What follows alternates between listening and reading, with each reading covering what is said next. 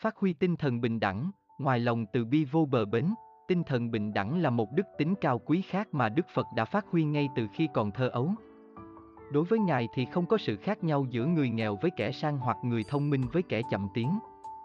Nhắc lại thời bấy giờ trong xã hội Ấn Độ, sự phân chia giai cấp được coi là rất thịnh hành. Bất cứ nơi nào cũng có mấy chục giai cấp khác nhau từ hạ tiện đến giàu sang.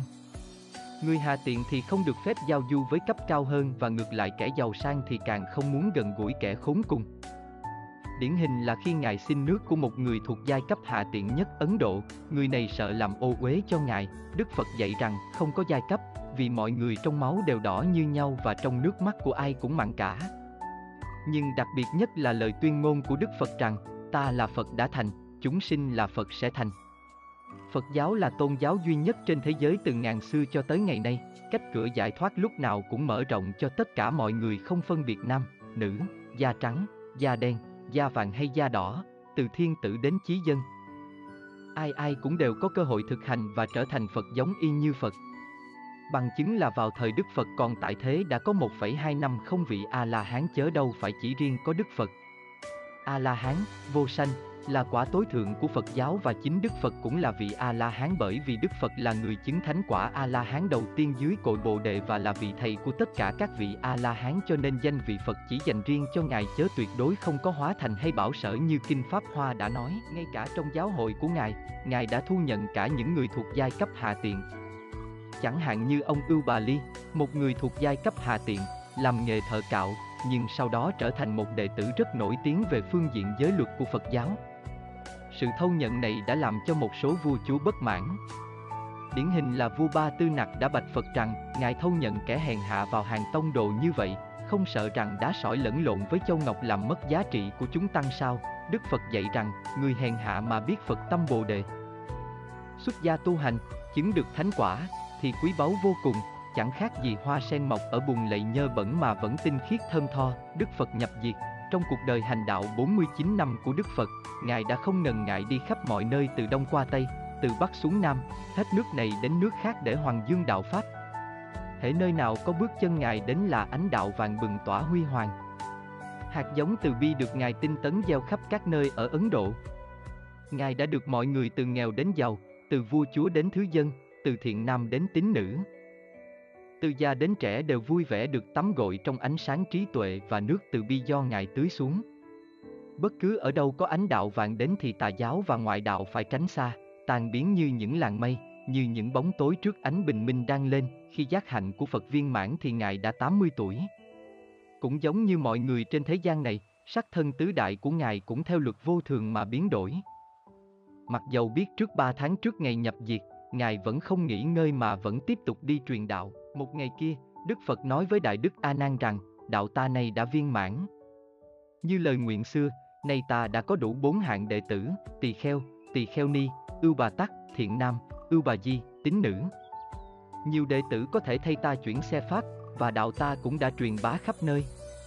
Bây giờ ta có thể rời các ngươi mà ra đi.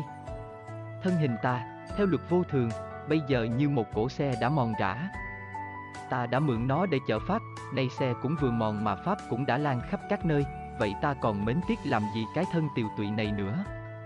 A Nan Trong ba tháng nữa ta sẽ nhập diệt.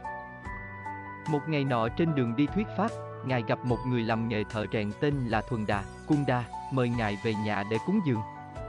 Trong sách Cuộc đời Đức Phật của tác giả A. F. Heron diễn tả lại bữa ăn cuối cùng của Đức Phật như sau, Bạch Thế Tôn, Ngày mai, xin mời Ngài hoan hỷ đến nhà con trọ trai, Đức Thế Tôn nhận lời, ngày hôm sau, Thuần đã dọn thịt heo và các món cao lương khác để đãi khách quý. Đức Thế Tôn và đồ chúng ngồi vào bàn, nhìn thấy thịt heo, Ngài chỉ tay nói, Thuần Đà, chỉ có ta là dùng được món này. Đệ tử của ta sẽ dùng các thứ khác. Sau khi dùng bữa, Đức Phật nói thêm, hãy chôn sâu xuống đất những gì ta còn chừa lại, chỉ có ta là dùng được món này, Đức Phật từ giả lên đường đồ chúng lại theo ngài. Đức Thế Tôn và đồ chúng đi cách ba và được một đoạn ngắn thì ngài cảm thấy mệt và nhún bệnh. A Nan tỏ lời than cách thuần đà, nhưng Đức Phật dạy rằng, này A Nan, đừng giận chú thợ rèn thuần đà. Nhờ cúng dường ta thức ăn mà chú ấy sẽ được nhiều phước báu to lớn. Trong tất cả các bữa cúng dường ngọ trai cho ta, có hai bữa đáng được ca ngợi nhất, một là của Sujata và hai là của Thuần Đà. Lúc đó, Đức Phật cảm thấy trong người đau đớn vô cùng vì Ngài đã nhiễm bệnh ly huyết rất trầm trọng. Mặc dầu cơn đau đang hành hạ thân thể, nhưng Ngài vẫn cố gắng đi bộ khoảng 9 cây số để đến cho kỵ được câu thi na, Kusinga. Vì đoạn đường đi quá xa và cơn đau hành hạ nên Ngài phải dừng chân nghỉ tới 25 lần. Lý do mà Ngài phải đến Kusinga là vì ba điều kiện. Một, Ngài muốn thuyết pháp một lần chót cho chúng tăng để sống một cuộc đời đạo hạnh. Đức Phật dạy rằng, này, các người phải tự thắp đuốc lên mà đi. Các người hãy lấy pháp của ta làm đuốc. Hãy theo pháp của ta mà tu giải thoát. Đừng tìm sự giải thoát ở một kẻ nào khác. Đừng tìm sự giải thoát ở một nơi nào khác, ngoài các ngươi, rồi Phật lại dạy tiếp, này. Các ngươi đừng vì dục vọng mà quên lời ta dặn. Mọi vật ở đời đều không có gì quý giá. Thân thể rồi sẽ tan rã. Chỉ có đạo ta là quý báu. Chỉ có chân lý của đạo ta là bất di, bất dịch. Hãy tin tấn lên để giải thoát, hỡi các người rất thân yêu của ta, sau đó Ngài khuyên tất cả đệ tử phải lấy giới luật làm thầy. Hai, Ngài muốn thâu nhận người đệ tử sau cùng tên là Tu Bạc Đà La, Subhadda, bởi vì ngoài Đức Phật ra không còn ai có thể cảm hóa nổi ông ta. 3. Ngài muốn nhục thân xá lợi chia thành 8 phần cho 8 vị quốc vương lớn ở Ấn Độ, sau khi dặn dò cặn kẽ xong, Ngài tắm rửa lần cuối cùng trên dòng sông Kakutha, rồi bảo ông A Nan làm chiếc giường cho Ngài nghỉ. Đầu Ngài hướng về phía bắc và Ngài nằm nghiêng giữa hai cây long thọ. Ngài lặng lẽ nhập định, tuần tự trải qua các cấp thiền từ thấp tới cao, rồi từ cao tới thấp và cuối cùng chủ động để nhập diệt. Lúc bấy giờ là nhằm nửa đêm ngày rằm tháng 2 âm lịch. Rừng cây long thọ, Santris, tuôn hoa đỏ thắm phủ lên thân Ngài, Đức Phật thọ 80 tuổi. Ngài mất vào năm 544 trước Tây Lịch. Các vị đệ tử tẩm liệm sát Ngài vào Kim quan và họ đợi 7 ngày sau khi Ngài Ca Diếp trở về từ chuyến đi truyền đạo. Họ bắt đầu làm lễ tra tỳ, lễ hỏa thiêu, cho Đức Phật và đúng như lời dạy của Phật, họ đem nhục thân xá lợi chia thành 8 phần cho 8 vị quốc vương lớn ở Ấn Độ. Đó là các nước Magadha, Vesali, Kapilak, Alakap, Ramaga, Vethadipa, Pa và Kusinga, Kauthina. Tất cả các nơi đều xây tháp để tôn thờ xá lợi Phật, có một điều khá tế nhị là sau khi Đức Phật nhập diệt. Ngài Đại Đệ tử Ca Diếp đã triệu tập 500 vị Đại A-La-Hán để cùng nhau kết tập pháp thân xá lợi của Phật.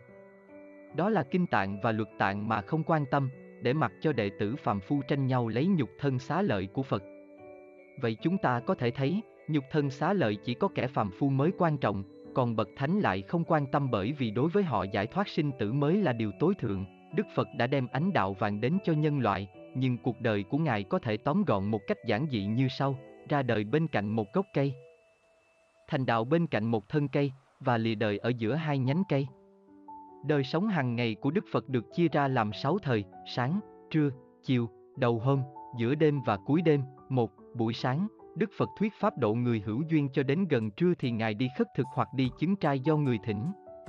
Ngài thọ trai vào lúc giữa trưa, giờ ngọ, hai, buổi trưa, sau khi thọ trai, Đức Phật nghỉ ngơi giây lát. Sau đó, Ngài thuyết pháp cho các tỳ kheo và tỳ kheo ni. Ba, buổi chiều, Đức Phật giảng dạy cho các thiện nam, tín nữ, Phật tử tại gia. 4. Đầu hôm, thời gian này đặc biệt dành riêng để giải đáp các khúc mắc của các tỳ kheo. 5. Giữa đêm, Đức Phật tọa thiền nói pháp cho chư thiên và phi nhân. 6. Cuối đêm, Đức Phật hành thiền và ngủ khoảng vài giờ. Rồi thiền hành, cuộc đời Đức Phật rất giản dị, Ngài đi chân đất không giày dép, đầu trần không mũ nón và đặc biệt nhất là mặc áo rách quanh năm. Đây là hình ảnh sống động, trung thực của người giải thoát, không dính mắc thế trần. Đức Phật là một con người giác ngộ siêu việt, nhưng Ngài có một đời sống rất đơn giản, bình dị và gần gũi với tất cả mọi chúng sinh. Ngài đã đem ánh đạo vàng đến với nhân loại để giúp họ thoát khỏi màn vô minh hắc ám và tìm thấy ánh sáng của chân đạo, Tam Tạng Kinh. Từ khi Đức Phật thành đạo, Ngài chỉ thuyết giảng giáo pháp bằng kim khẩu và mãi trên 200 năm sau khi Ngài nhập Niết Bàn với ba lần kết tập.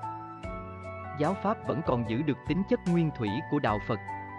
Thời kỳ nguyên thủy kéo dài đến hơn 600 năm sau khi Đức Phật nhập diệt, rồi lần lượt xuất hiện các vị luận sư uyên bác của Đại Thừa bắt đầu là Ngài Mã Minh, rồi tới Ngài Long Thọ và sau cùng là Ngài Vô Trước và em là Sư Thế Thân.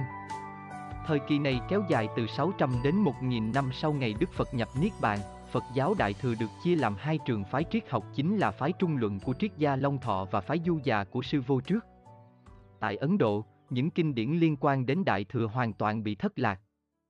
Có lẽ do sự tàn phá hủy diệt tất cả những tu viện lớn của đạo quân Hồi giáo vào thế kỷ thứ 12.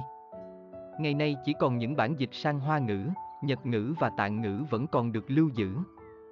Vào năm 1833, ông Brian Houghton Hodgson được cử làm đặc sứ tại Kathamen ở Nepal cho đến năm 1843.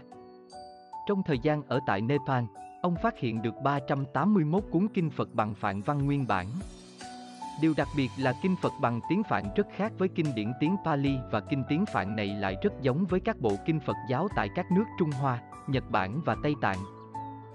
Trong số những Phạn kinh có bộ trung luận Mahiyama Satra của Long Thọ và bản chú thích minh Cú luận Rasanpa của Nguyệt Xứng, Kanraki phái Trung Quán được thành lập bởi Ngài Long Thọ vào những năm 150 sau dương lịch. Ngài được xem là một trong những kỳ tài vào thời đại đó của xứ Ấn Độ. Chính tư tưởng Trung Quán là xương sống cho Phật giáo Đại Thừa khi truyền sang Trung Hoa và cũng là yếu chỉ cho Phật giáo Mật Tông Tây Tạng. Triết lý Trung Quán luận là một học thuyết biện luận đưa đến sự hoài nghi tất cả mọi hiện sinh và cho rằng tất cả mọi sự vật đều là giả tạo vì chúng không có tự tánh, không có chủ thể. Vì thế con đường giải thoát là phải buông bỏ hết cho đến khi chỉ còn lại cái tánh không tuyệt đối thì lúc ấy giải thoát sẽ được đạt đến. Trên căn bản, học thuyết bát nhã của Long Thọ đặt trong tâm vào hai chân lý tục đế và chân đế. Long Thọ cho rằng mặc dù chân lý có hai cấp bậc, chân tục, nhưng chỉ có thực thể mới là chân lý tối thượng. Đó là cảnh giới bất sinh bất diệt, không bao giờ thay đổi, luôn luôn là cái tự bao giờ đã là và dĩ nhiên trong đó không còn sự khác biệt giữa sanh tử và niết bàn, hay phiền não và bồ đề. Trong trung luận, chúng ta có thể thấy rõ rằng chân lý tánh không của Long Thọ được áp dụng rộng rãi qua biện chứng pháp về bát không. Đó là không sinh, không diệt, không thường, không đoạn, không đồng, không dị, không lai, không khứ. Giáo lý nhị đế, tục đế, chân đế, thật ra cũng chẳng xa lạ gì đối với Phật giáo Nguyên Thủy. Vào thời Đức Phật còn tại thế, Ngài không bao giờ nói về nhị đế hay bát nhã, nhưng trong tứ thánh đế đã ngầm chứa nhị đế rồi. Tục đế là nói về thế giới hữu vi, hữu hình, hữu sanh, hữu diệt trong khi đó chân đế là diễn tả về tánh không tối thượng tức là chân không. Đức Phật giảng giải tứ diệu đế mà trong đó tập đế, nguyên nhân khổ, khổ đế, các loại khổ, và đạo đế, con đường diệt khổ, là nói về tục đế và diệt đế tức là giải thoát niết bàn tức là chân đế của Long Thọ vậy. Ở đây tánh không tối thượng của Long Thọ tức là niết bàn của Đức Phật tuy tư tưởng du già đã bắt đầu hình thành vào thời Long Thọ, nhưng mãi đến mấy thế kỷ sau triết lý này mới được phát huy đến mức tận cùng bởi luận sư vô trước và người em là sư thế thân. Phái du già tin vào chủ nghĩa, duy tâm siêu hình, mà theo đó tâm thức sáng tạo ra đối tượng của nó nhờ vào những năng lực tiềm ẩn nội tại. Thế thân lý luận rằng tất cả vạn hữu trong thế giới hữu vi này mà con người biết được, trong thực tế đều chỉ là cấu trúc của tâm thức bởi vì những vật thể đó cũng chỉ là sự thông giải do tâm trí của con người đặt ra. Dưới mắt các học giả Tây Phương, Du già là một triết học mang tính duy tâm chủ nghĩa, idealism, vì nó lấy sự thông giải tâm thần các kinh nghiệm của con người làm điểm phát xuất. Nói cách khác, tâm thức tự nó hiện hữu mà không cần có bất cứ đối tượng nào. Dựa theo vô trước, sự giải thoát chỉ có thể thực hiện được khi nào con người có thể tạo ra được một nhận thức thuần túy nghĩa là chỉ thuần có tâm thức và không lệ thuộc vào phạm trù đối đãi của nhị nguyên. Chẳng những vô trước là nhà biện luận xuất sắc, sư có người em là thế thân tài trí cũng không kém. Công trình chính của Thế Thân là hệ thống hóa tư tưởng du già hành tông của sư huynh vô trước thành Duy Thức Tông và là tác giả cuốn Duy Thức Tam Thập Tụng mà một trong những công dụng là giải thích những khúc ẩn trong bát thức tâm vương, đặc biệt là Mạt Na Thức và A Lại Gia Thức. Ngài Huyền Trang đến Ấn Độ tu học vào thế kỷ thứ bảy tại tu viện Na Lan Đà đã chú giải bộ Duy Thức Tam Thập Tụng của sư Thế Thân và khi về lại Trung Quốc đã dịch lại là thành Duy Thức Luận. Tuy Duy Thức là tác phẩm của vô trước, thế thân nhưng họ đã trích dẫn một phần về sự biến hành của tâm trong bộ luận vi diệu pháp của Phật giáo Nguyên Thủy và từ đó khai triển thêm mạt na thức và a lại gia thức để trở thành bát thức tâm vương. Dựa theo tư tưởng trung quán của Long Thọ và du dạ của vô trước thì chúng ta đang sống trong cái thế giới đa dạng và phong phú với những hóa tướng, tập tục và truyền thống cho nên nó đã thối thúc con người đi tìm sự bí mật về chân tướng của sự vật, cái thực tại tuyệt đối, Ultima Reality, Phật giáo mật tông Tây Tạng thường gọi. Họ khẳng định rằng cái thực tại này chính là ở ngay trong những hóa tướng này. Trong khi Phật giáo Nguyên Thủy chỉ chú trọng vào tứ diệu đế, khổ, tập, diệt, đạo và chân lý vô ngã, phái du già, duy thức, của vô trước chú trọng đến tam tánh, viên thành Phật tánh. Y tha khởi tánh, biến kế sở chấp tánh, thì Trung Quán Tông của Long Thọ đưa ra những lý luận rất sâu sắc về nhị đế, tục đế, chân đế.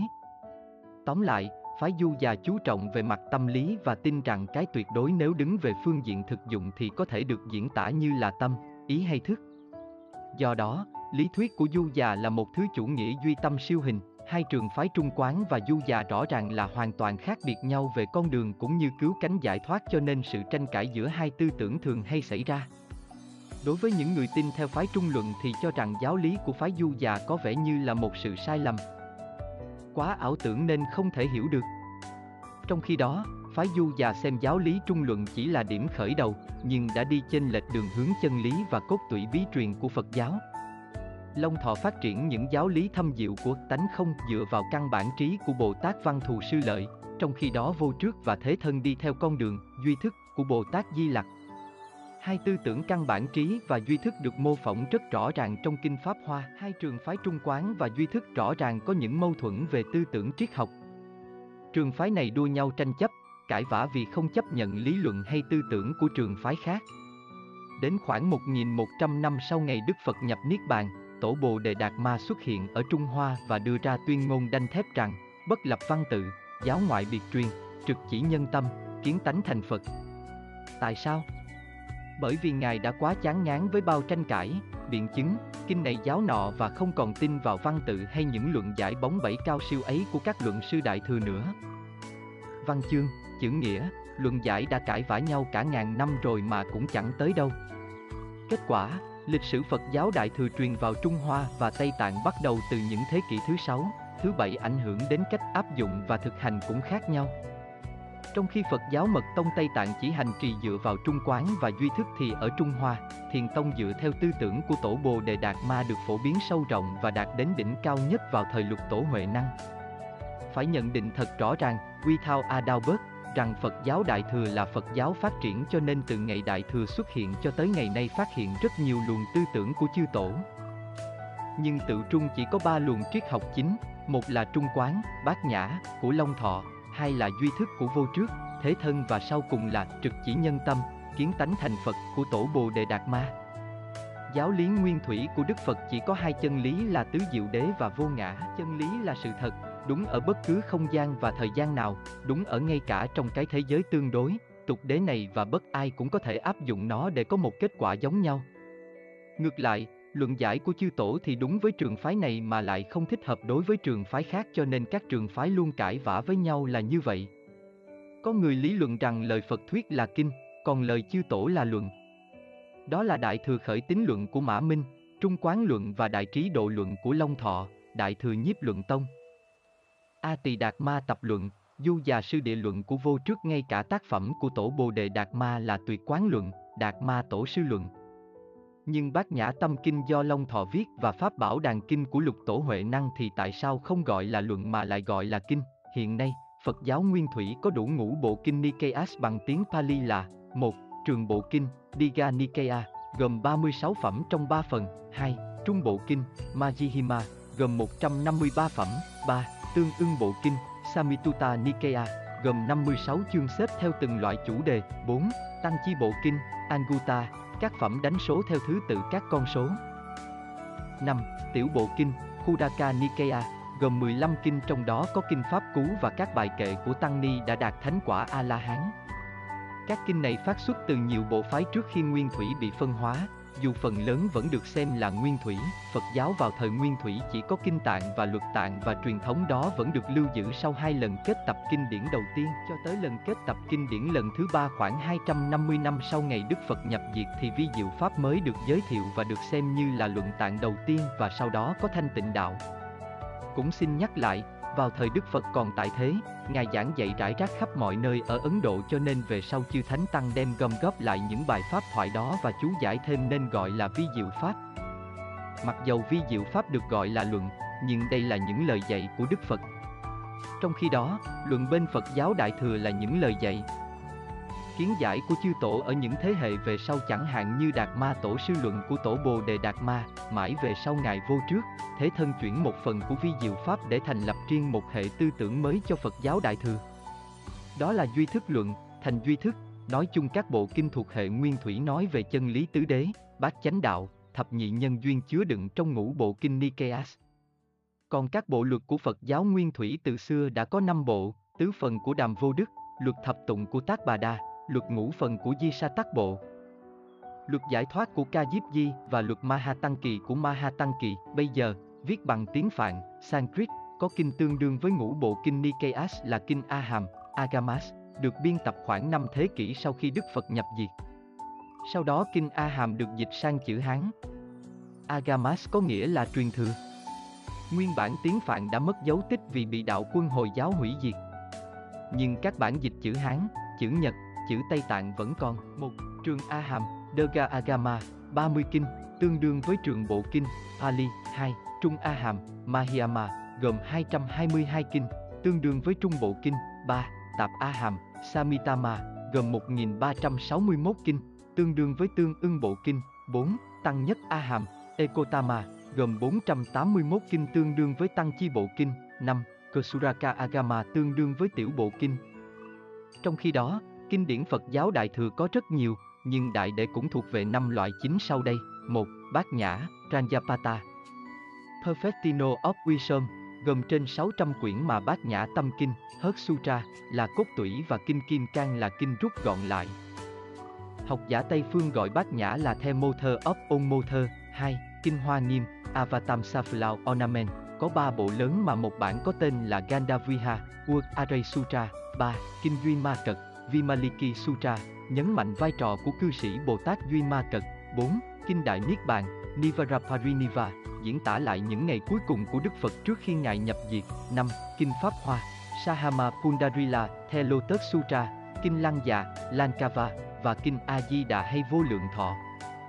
Sukhaviti, Vihua, mặc dù kinh điển chỉ được thực hiện bằng chữ viết lần đầu tiên sau lần kết tập kinh điển lần thứ tư khoảng năm 70 trước công nguyên nghĩa là gần trên 500 năm sau khi Đức Phật nhập diệt.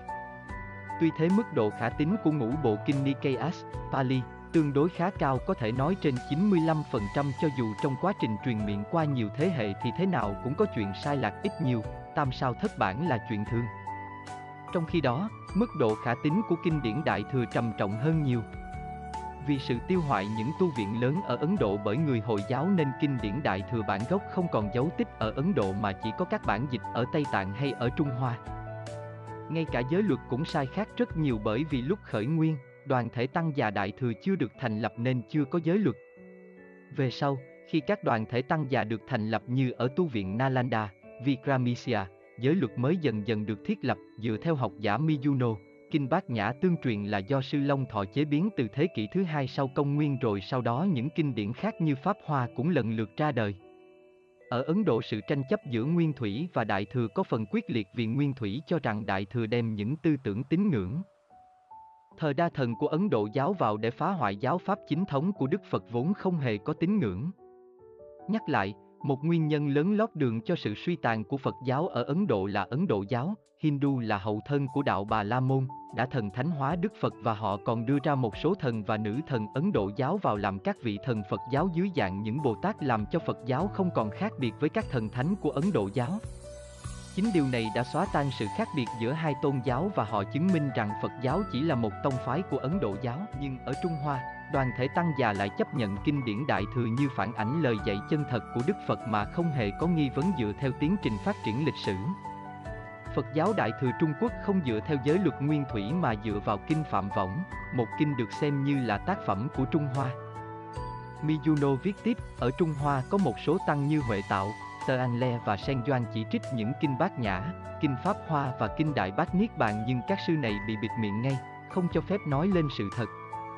Nhắc lại, bản khai nguyên thích giáo lục do Ngài Trí Thăng biên soạn năm 730 sau công nguyên là bản mục lục ghi lại tất cả rất chi tiết những kinh được dịch từ nguyên bản tiếng Phạn sang chữ Hán là 1076 kinh.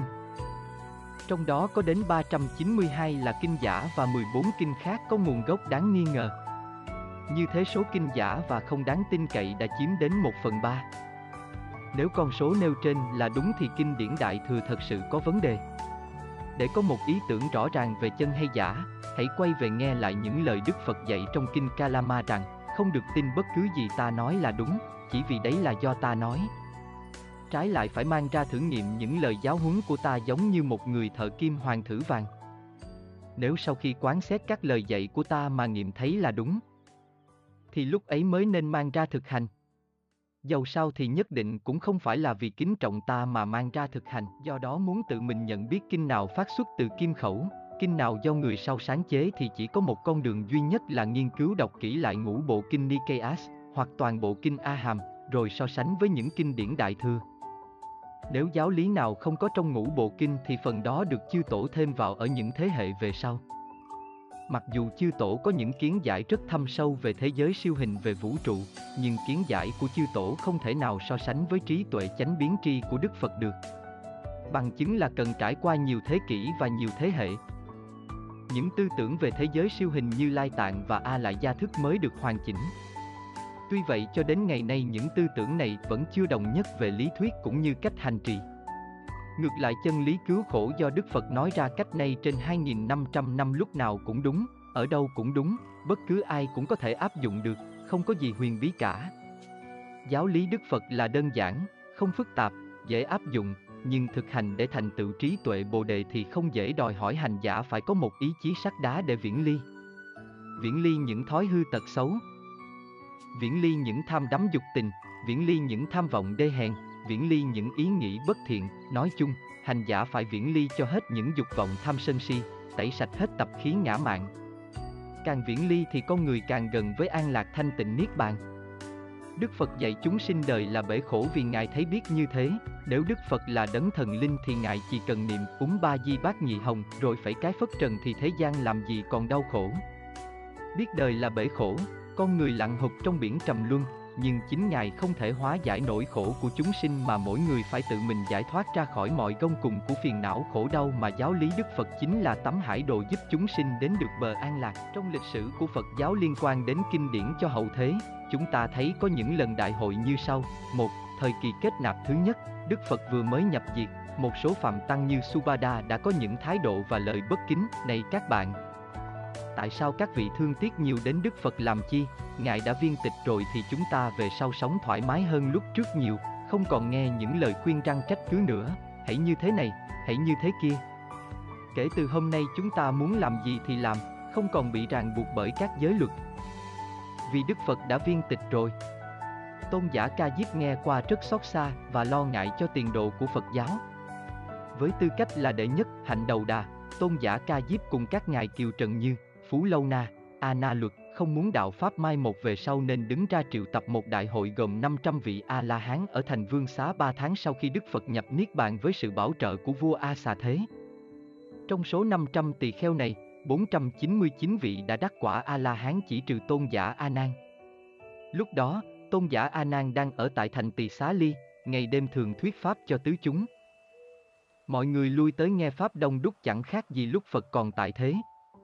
Lúc ấy cũng tại đây, có một tỳ kheo người xứ Bạc Kỳ đang ngồi thiền trên lầu, vì không khí ồn ào không thể tham thiền nhập định, bèn quán chiếu xem A Nan đã giác ngộ hay chưa, thì thấy rằng A Nan còn ở địa vị hữu học, liền đến chỗ A Nan, đọc lên bài kệ, ngồi dưới cây chỗ vắng, tâm hướng đến niết bàn, thiền định, chớ phóng dật, nói nhiều có ích chi. A Nan nghe vị tỳ kheo ấy đọc kệ như vậy, lại biết việc ngài Ca Diếp không cho mình tham dự đại hội kết tập kinh điển, nên đầu đêm, giữa đêm và cuối đêm tinh tấn siêng năng đi kinh hành, mong cầu được giải thoát, nhưng vẫn chưa đạt được.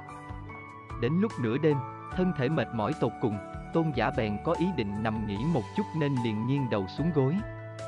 Nhưng khi đầu vừa chấm gối thì bỗng dưng dứt hết lậu hoặc, có giải thoát, tôn giả ca diếp chọn thành vương xá làm nơi kết tập tại vì ở đây có đầy đủ các phương tiện và thực phẩm. Bấy giờ, 500 vị A-la-hán liền đến thành vương xá, Họ chọn thạch động Satapan trên núi Vebara trong thành Vương Xá, Rajaga, làm địa điểm kết tập. Sau đó chư Thánh Hiền Tăng cùng nhau kéo đến thành Rajaga và yêu cầu vua A Xà Thế giúp đỡ bằng cách cho nới rộng 18 tăng đường cho chư vị kết tập có chỗ nghỉ ngơi. Thế rồi, tôn giả Ca Diếp đề cử tôn giả Ưu Ba Ly kết tập luật tạng và được đại chúng chấp thuận. Ca Diếp bắt đầu hỏi Ưu Ba Ly, giới nào Phật chế trước nhất, chế tại đâu, người nào sai phạm, phạm về tội gì, Ubali trình bày rằng, Phật chế giới dâm trước nhất. Do Tu Đề Na, Sudina, vi phạm đầu tiên. Một người hỏi, một người đáp và cuối cùng hỏi lại đại chúng, đại chúng cũng hoàn toàn đồng ý với sự trình bày của tôn giả Ubali. Công việc này kéo dài đến 80 lần mới hoàn tất, gồm đủ cả giới tỳ kheo, tỳ kheo ni và được đặt tên là Bát Thập Tụng Luật, bộ luật được đọc đến 80 lần. Sau đó, tôn giả Ca Diếp đề cử tôn giả A Nan kết tập kinh tạng và cũng được đại chúng đồng ý. Tôn giả A Nan lần lượt kết tập các kinh sau đây: Tăng Nhất, Tăng Thập, Đại Nhân Duyên, Tăng Kỳ Đà, Sa Môn Quả, Phạm Động và những kinh Phật thuyết giảng cho tỳ kheo, tỳ kheo ni, ưu bà tắc, ưu bà di, chư thiên và nhân loại. Những kinh dài kết tập thành một bộ gọi là Trường A Hàm. Những kinh trung bình kết tập thành một bộ gọi là Trung A Hàm. Những kinh nói cho nhiều đối tượng như tỳ kheo, tỳ kheo ni, ưu bà tắc, ưu bà di và chư thiên kết tập thành một bộ gọi là Tạp A Hàm. Những kinh lần lượt nói từ một pháp tăng dần đến 11 pháp kết tập thành một bộ gọi là Tăng Nhất A Hàm. Ngoài ra, tập hợp các kinh nói bao quát nhiều vấn đề thành một bộ gọi là Tạp Tạng Hai, thời kỳ kết tập thứ hai, khoảng 100 năm sau khi Đức Phật nhập diệt, có nhóm tỳ kheo, phàm tăng, ở thành Va Di thường xuyên nhận cúng dường bằng vàng bạc, châu báu từ chư thiện nam tín nữ. Khi đó, có một vị thánh tăng tên là Yasa từ Kosambi đến đây chứng kiến được nên liền triệu tập một đại hội để khiển trách các tỳ kheo đó. Họ tập hợp 60 vị A-la-hán và suy tôn ngài Rivata. Một bậc thánh tứ quả lầu thông Phật ngôn làm chủ tọa.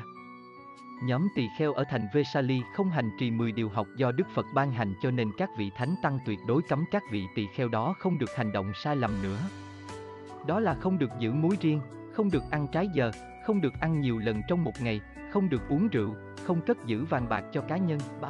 Thời kỳ kết tập thứ ba xảy ra sau khi Đức Phật nhập Niết Bàn 218 năm, 325 năm trước Tây Lịch, Hoàng đế A Dục triệu tập hơn 1.000 vị đại trưởng lão tại thành Hoa Thị, Patalipa, dưới quyền chủ tọa của Ngài Mục Kiền Liên Tứ Đế Tu, Mogaputa Tiết Sa. Lý do kết tập là vì các ngoại đạo trà trộn vào hàng ngũ tăng đoàn làm cho tăng chúng bất hòa và Phật Pháp trở nên hỗn loạn. Sau 9 tháng làm việc, hội nghị đã hoàn thành công tác kết tập kinh điển và còn chỉnh đốn tăng giới, bài trừ những hàng tu sĩ phạm trai, phá giới, vô kỷ luật. 4. Thời kỳ kết tập lần thứ tư, khoảng 400 năm sau khi Đức Phật nhập diệt. Vua Kanisaka, Kanika, đã triệu tập 500 vị hiền thánh tăng, A-la-hán, hợp tại thành Ca Thấp Di La để kết tập kinh điển dưới quyền chủ tọa của hai ngài hiếp tôn giả và thế hữu, Vasumita. Vua Ca Nị Sắc Ca sai thở đúc đồng đỏ thành lá mỏng để chép lại ba bộ luận. Một, Bộ luận Ưu Ba Đề Xá, gồm 10 vạn bài tụng dùng để giải thích kinh tạng. 2. Bộ luận Tỳ Nại Gia Tỳ Bà Sa, cũng gồm 10 vạn bài tụng để giải thích luật tạng. 3.